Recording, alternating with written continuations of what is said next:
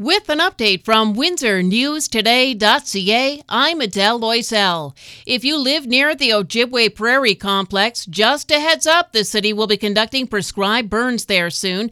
Burns are also planned for Ojibway Park, Spring Garden Natural Area, and the Tallgrass Prairie Heritage Park. They'll be closed to the public during the burns, and nearby residents should keep their windows closed. It helps keep the ecosystem healthy and diverse. Over 300 workers at Jamieson Laboratories in Windsor are back on the picket line this morning after they rejected a tentative deal yesterday. 67% of the 317 workers voted against it. Unifor Local 195 says the strike over better pay, job security, and benefits started on February 1st. Jamieson makes vitamins.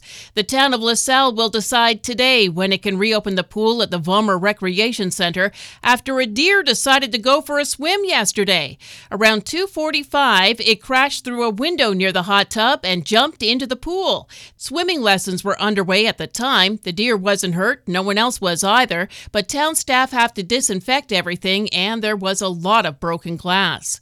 Officials from the Essex County Steam and Gas Engine Museum will be at Amherstburg Town Council tonight to talk about their planned expansion.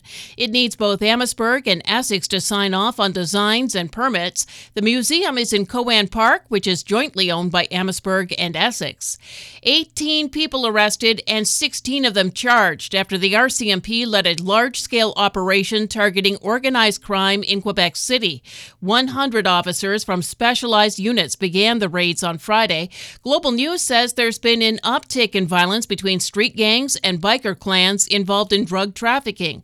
Two people with ties to the Hells Angels were allegedly kidnapped and tortured last week, and a third person was killed. A member of the U.S. Air Force set himself on fire yesterday to protest the war in Gaza. That was outside the Israeli embassy in Washington, D.C. The Associated Press says officials aren't releasing his name, but it was live streamed on Twitch. The man said he would no longer be complacent in genocide. The video has been removed. And Leamington is bringing back free public transit for grade 8s again over the March break. That's from March 8th to the 16th. They should get a bus pass at school. Mayor Hilda MacDonald says the program helps kids learn to navigate public transit and encourages its use. 95 to 94 for the Windsor Express against London yesterday. The Wings beat Chicago 3 2 in overtime in the NHL, while Leamington lost in double overtime to Oakville 4 3.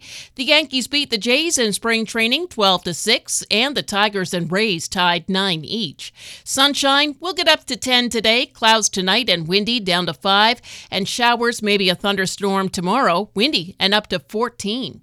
For more on these and other stories, go to windsornewstoday.ca.